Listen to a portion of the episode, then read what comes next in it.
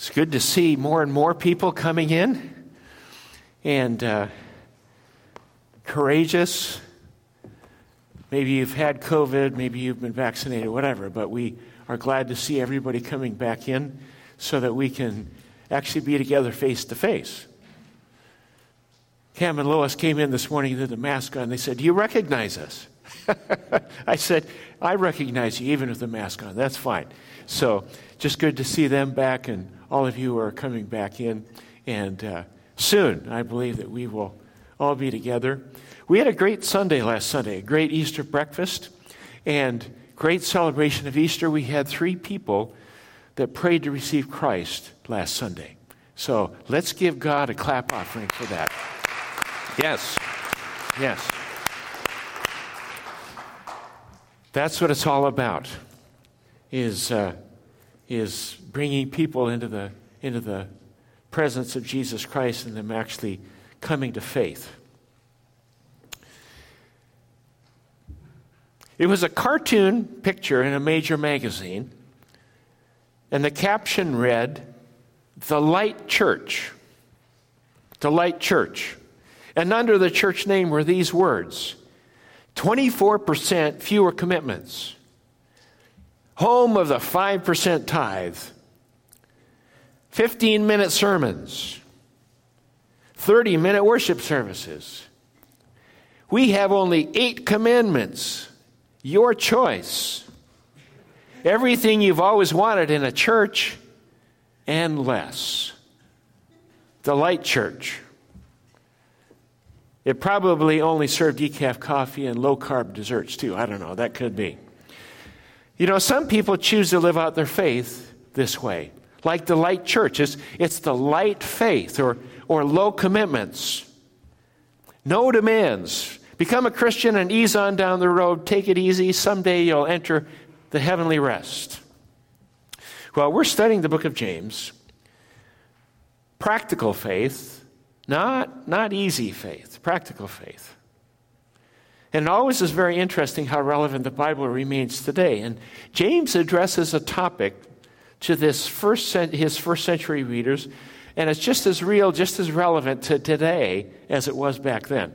The last five weeks we started um, the book of James. The first four messages were arrested development. Am I the victim here? We looked at the fakers, and the last message before Easter was playing favorites. And all of these messages give us guidelines on how to live out our faith, how to live it out. Now, today, James contrasts two types of faith.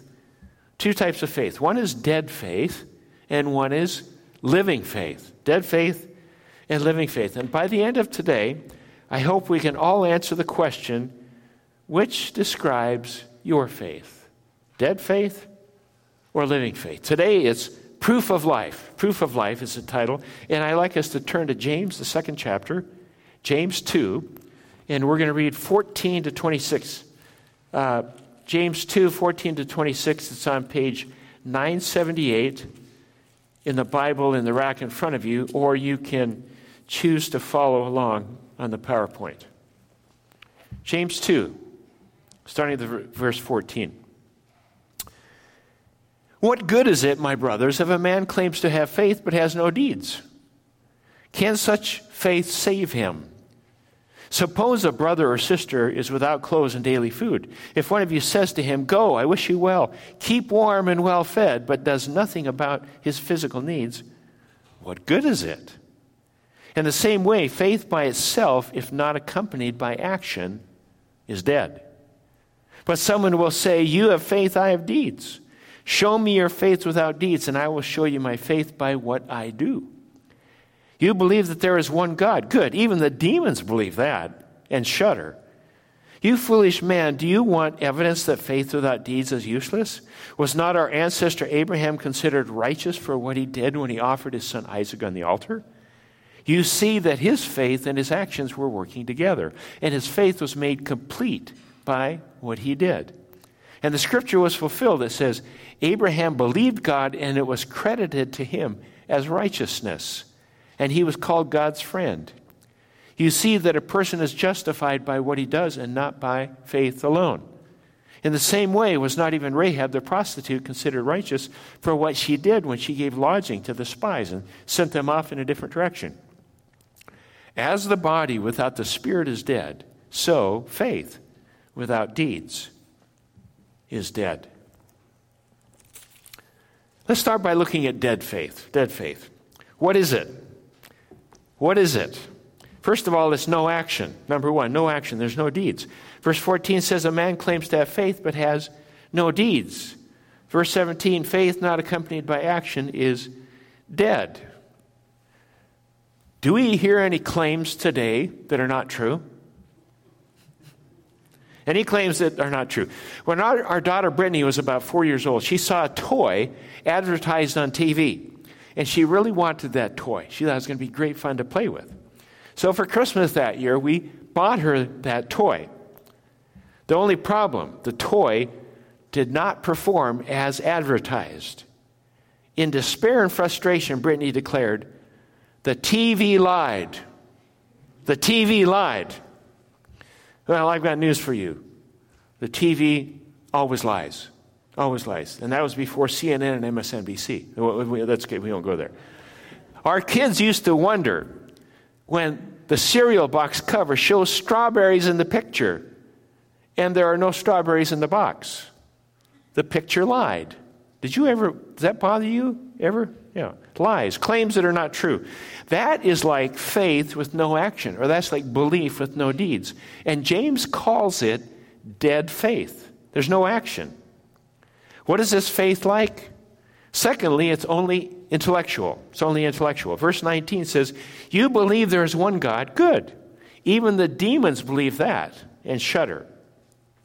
If our faith is only in our mind and not in our actions, it's incomplete, it's empty, it's worthless. James says demons believe in God, they're afraid of Him, but that belief and, and fear does not translate into any good actions. They're anti God, they're anti Christ. I talk to a lot of people, and just about everyone tells me they believe in God. By that, they mean they have an intellectual knowledge of an intelligent designer. Maybe they believe in a one true God or a benevolent Father of some sort. They, they know doctrines or truth about God. But, bottom line is that that belief makes absolutely no difference in their lives. That, that's belief without true faith. One writer said that this way. He's talking about our country. He said, Never has Christianity made such inroads into a society and made such little difference? Never has Christianity made such inroads into a society and made so little difference. Description of our country today dead faith. What is it? Secondly, how is it demonstrated? How is it demonstrated? Verse 15 to 16, he gives a, an illustration. Suppose a brother or sister is without clothes and daily food. If one of you says to him, Go, I wish you well, keep warm, well fed, but does nothing about his physical needs, what good is it? James illustrates this by a brother or sister, a fellow believer, someone who's part of the church family. And James, uses this real life situation. And these are people who lack adequate clothing Maybe they're in rags. Maybe they don't have adequate food. They're going hungry. These are people who lack daily sustenance. They lack the essentials the, or the necessities of life. And dead faith says, Go, I wish you well, keep warm and well fed, but doesn't do anything about the physical needs. It's like someone seeing someone in our church family in desperate straits and says, I'll be praying for you. Have a good day. Take care of yourself. Stay in touch. Hope things work out. Good luck. Warm words, cold deeds. Now, we tend to think primarily of physical needs, and that's what this context is. But this, this applies to all kinds of needs. In Eau Claire today, typical of most cities in America, most people, not all, but most people have their clothing, food, and shelter needs met. There are a lot of agencies, a lot of places where they can get those met. But there are other needs, needs below the surface, needs that are less visible, that are unmet. Someone to talk with, someone seeking counsel, guidance, somebody to actually sit down and pray with them. Maybe it's friendship. What are the needs of those around us? Usually we're hesitant to let anybody see our needs, but what are the needs around us? How about those who are not part of our church family? James's illustration is about inside the church, but its application of faith without deeds applies to our neighbors, our coworkers, students, teachers, anybody you know out there. What needs do people have that we can fill? That you can fill? And of course, most important is their need for a personal relationship with God through Jesus Christ. Personal relationship with God through Jesus Christ. And somebody saw that need, and three different people invited somebody that came last week, and they found Jesus last Sunday. Do we care? That the question is always, do we care? We get so busy. Do we care? One of, one of my prayers for this church body is that we would see people as Jesus sees them. That we would see people as Jesus sees them. We have, you ask people, how you doing? Oh, I'm great. You know, it, just, this, this whole, the answer is great. We're doing fine, whatever. And if they say they're not, you don't want to talk to them because don't know they're going to complain, whatever. We have this, we put this facade up of, we have everything together because we feel like if we have needs or there's something that there's something wrong with us. We all have needs. People are hurting out there. And the question is, do we do we care? Do we want to take the time? Do will we take the time? There was a preacher in England came across a friend whose horse had been accidentally killed. And this was back in the 1800s. A lot of things were dependent on the horse. And the, all the onlookers in the crowd expressed sympathy. They all felt bad. They were all sorry. And the preacher stepped forward and said, This was in England. He said, I'm sorry, five pounds. How sorry are you? Then he passed the hat to see how sorry people were. Are we going to tangibly do something? See, profession without action is not real. Profession without action is not real. So, what are the results of dead faith? What are the results of dead faith? First of all, it's useless. The, this word means barren, ineffective, or unproductive. Barren, ineffective, or unproductive. Jesus, near the end of the Sermon on the Mount in Matthew 7 16 to 21, in the New Living Translation, said these words. He said, You can detect them by the way they act, just as you can identify a tree by its fruit. You don't pick grapes from thorn bushes or figs from thistles. A healthy tree produces good fruit, and an unhealthy tree produces bad fruit. A bad tree can't produce good fruit. So every tree that does not produce good fruit is chopped down and thrown into the fire. Yes, the way to identify a tree or a person is by the kind of fruit that is produced. Not all people who sound religious are really godly. They may refer to me as Lord, Jesus said, but they still won't enter the kingdom of heaven. The decisive issue is whether they obey my Father in heaven. Dead faith produces no fruit, it's useless. Secondly, dead faith also cannot save. Cannot save. Verse 14 says, Can such a faith save him? Now, that's a rhetorical question. That's a rhetorical. Can such a, a, faith save him? Now, when we ask a rhetorical question in English, I, you know, I used to, I had a guy in my congregation that I'd ask a rhetorical question while I was preaching, and he'd always answer, and I said, Don't do that. So it, it drove me crazy. He, he got a kick out of that. But anyway, don't, yeah, don't get in that habit. Some of you are probably pro. No, I'm going to. Anyway, okay. Rhetorical question. When we ask a rhetorical question in English, the answer can be yes or it can be no, right? Rhetorical, it can be yes or no. Well, in the Greek language in which the New Testament was written, when a rhetorical question is asked, one can tell by the construct whether the expected answer is yes or no.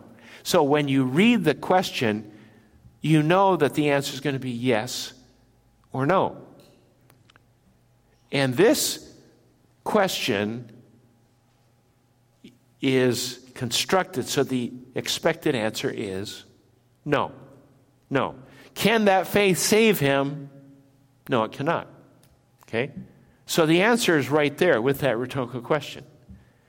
No one can be saved by works, but no one can be saved without producing works.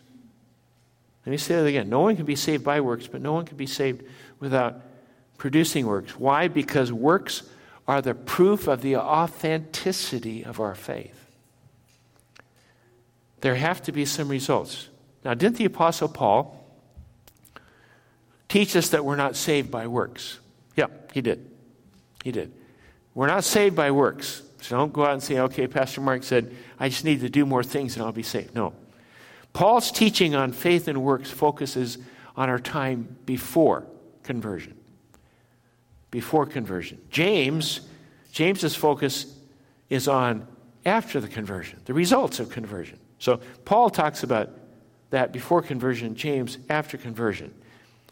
He says if faith does not produce something, it's not real faith. It is merely intellectual, and James says it's just useless. Therefore, not genuine. So the results of dead faith, what are they? Dead by itself. Dead. Verse 17 says, In the same way, faith by itself, if it is not accompanied by action, is dead. And then verse 26 you see that a person is justified by what he does and not by faith alone. So this type of faith is compared to a corpse. To a corpse, no spirit, no life. Now it's not easy always to tell when a person has died, but the absence of breathing is pretty conclusive. And that's what he compares this to. James gives a startling picture of dead faith in our churches, people in our churches. They have a name but no life. They're like a corpse, they're dead. Dead faith produces nothing, it's useless. Now, there really is no such thing as a light church or a light faith because it's really not faith at all. It's really an imitation church and an imitation faith. It looks good on the outside, but inside it's dead, it's useless, and lifeless. That's James' description of dead faith. Now, contrast that with living faith. Living faith. Living faith. Now, Kierkegaard once told a parable about ducks in Duckland. In this one town, all the residents were ducks. And every Sunday, the ducks waddled out of their houses and waddled down Main Street to their church. They would waddle into their sanctuary and squat in their proper pews. They squatted comfortably in place. The duck worship team waddled in and took its place. All the ducks sang their duck songs. And then the duck minister comes forward and opens the duck Bible. And he reads to them Ducks, God has given you wings. With wings you can fly. With wings, you can mount up and soar like eagles. No walls can confine you, no fences can hold you. You have wings. God has given you wings, and you can fly like birds. It was an incredible, inspiring sermon. All the, the ducks quacked their assent and shouted, Amen. And they, then they plopped down from their pews and all waddled home. Sometimes there's a chasm between profession and action, faith and deeds. We can fly, but we waddle. Living faith is not that way, okay? Living faith. Don't worry, we're not going to quack up here. Sorry, I just. What is it? What is living faith? First of all, it has deeds. Has deeds. James says in verse 18, I will show you my faith by what I do. Something concrete, something observable. Faith that works in the real places of life. It's real, it's genuine, it's observable, it's visible. It's faith that makes a difference. If it makes no difference, what good is it?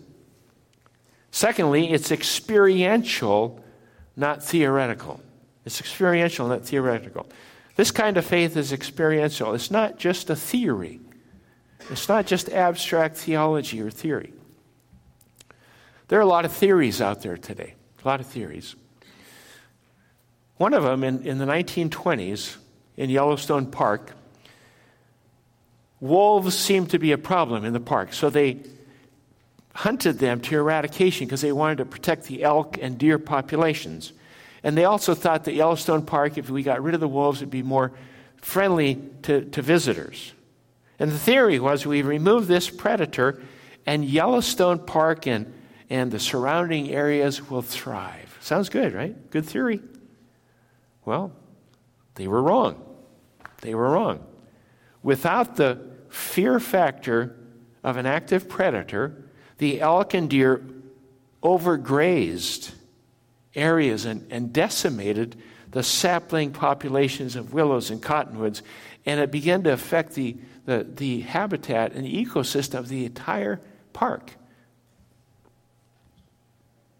The theory was wrong. Experience taught something totally different.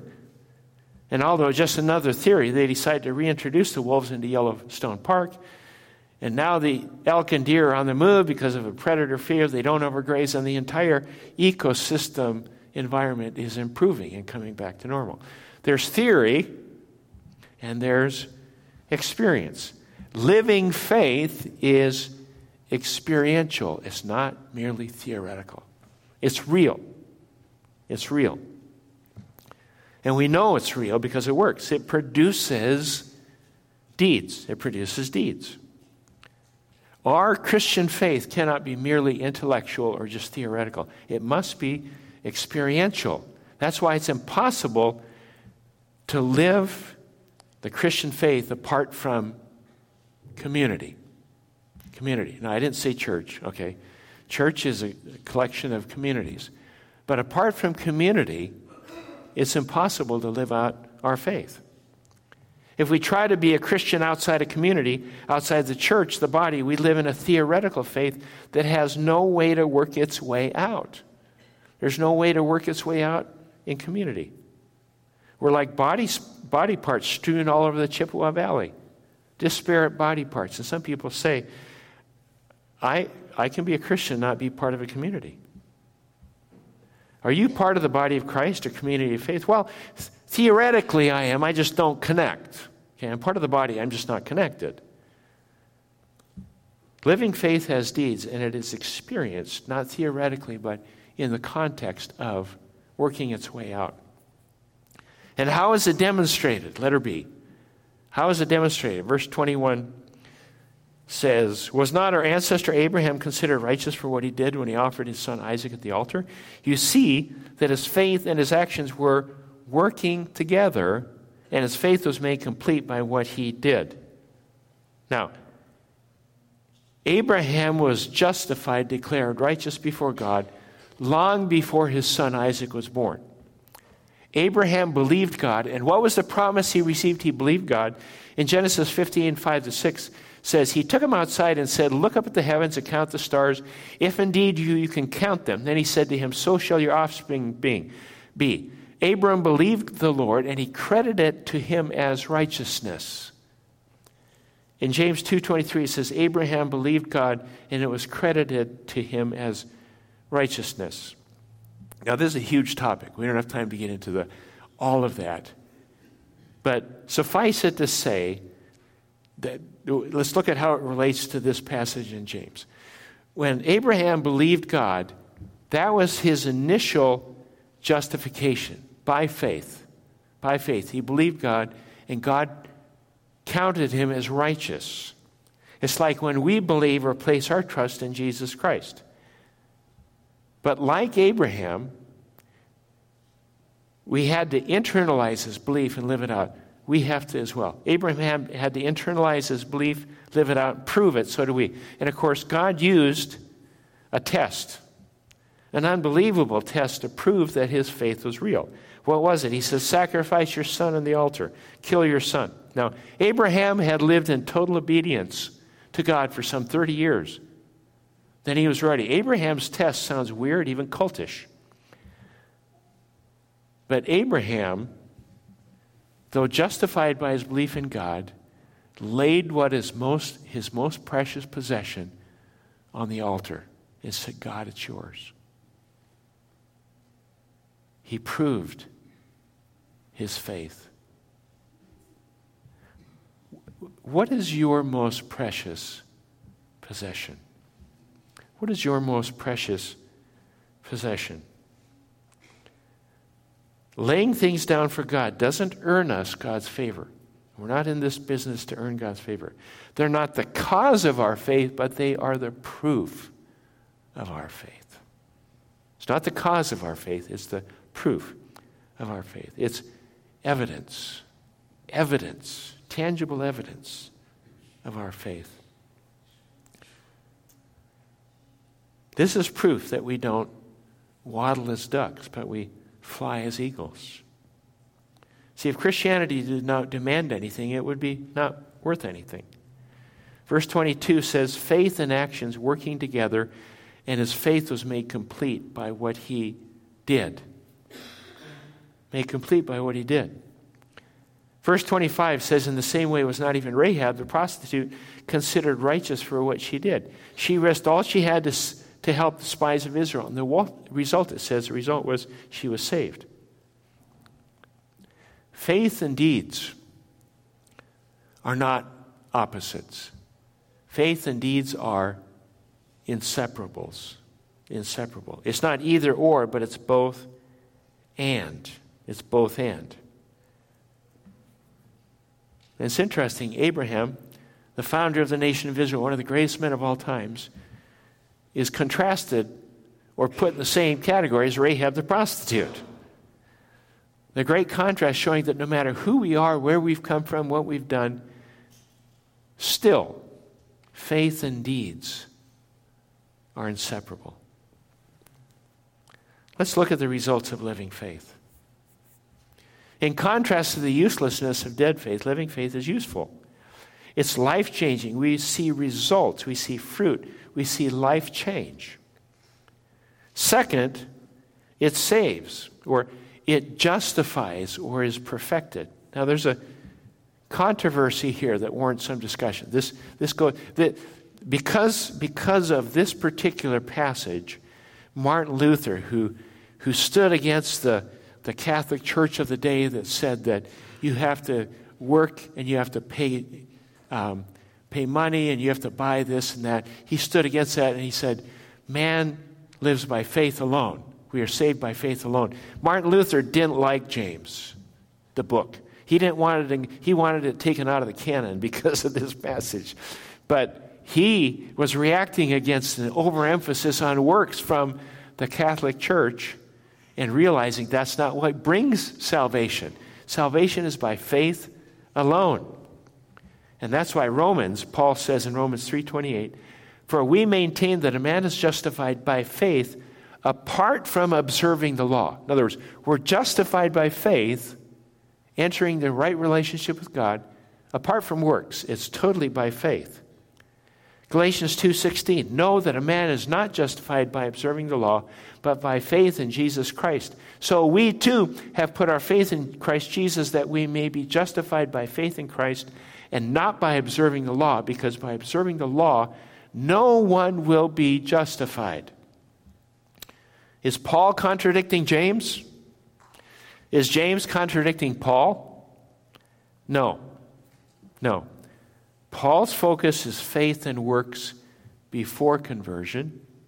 James's focus is after conversion. We are not saved by deeds, we are saved for deeds as a result. Does that make sense? Anybody confused?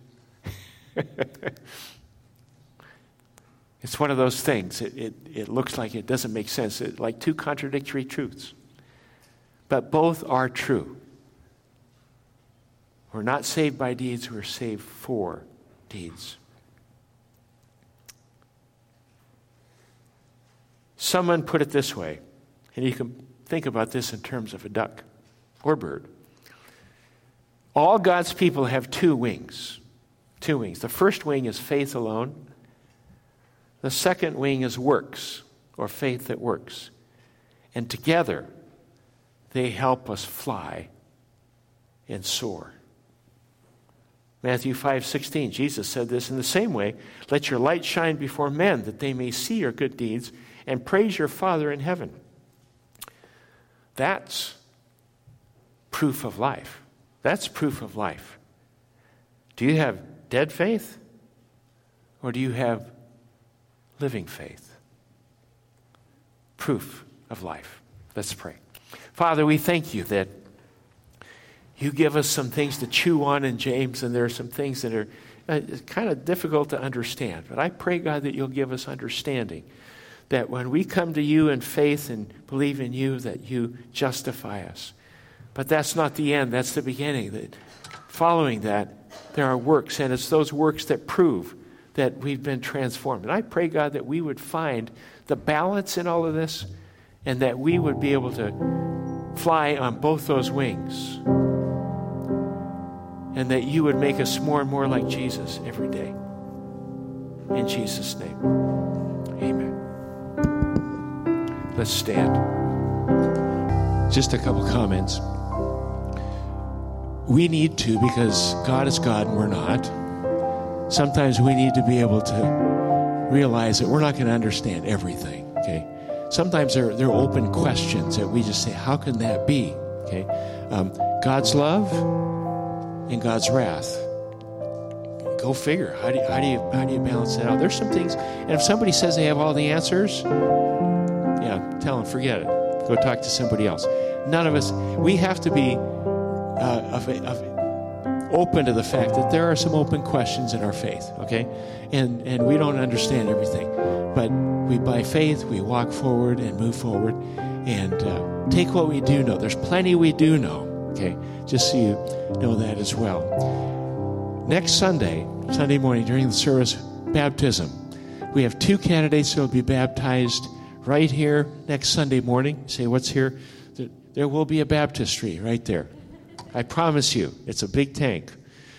And uh, we'll be doing baptism next Sunday too. And it, let me just say this because the invitation is open. If you have never been baptized or or you don't remember your baptism. There's some people that were baptized as infants, but they want to do it as a as a testimony. We won't get into the theology of all that, but but you can you can get baptized, and and uh, it's a testimony of what Jesus has done, the death, burial, and the resurrection and new life. And so, uh, if you want to get baptized, um, see Pastor Josh, email him, call him.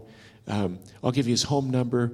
No, any anytime, but literally one of the things we have that's really slick is that if you want to reach any pastor, you call the church. If we're not at the church, you can leave uh, a, vo- a voicemail on our answering machine, and it sends us an email to our email.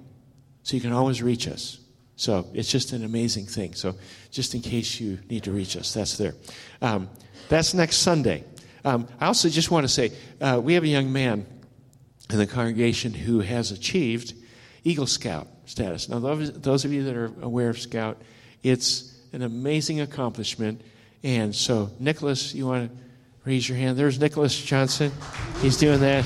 Yes. Awesome. And just so you know, there, there's going to be a, a ceremony recognizing him uh, at 1 o'clock this afternoon, right downstairs. So if you want to uh, come and be part of that, there's a reception following, so there's free food, you know, those kinds of things. Um, but but come and just and if you can't come, just congratulate Nicholas. He, uh, it's an incredible accomplishment to have reached that and attained that. So um, just wanted to let you know that. So um, I'm going to step outside and close in the benediction.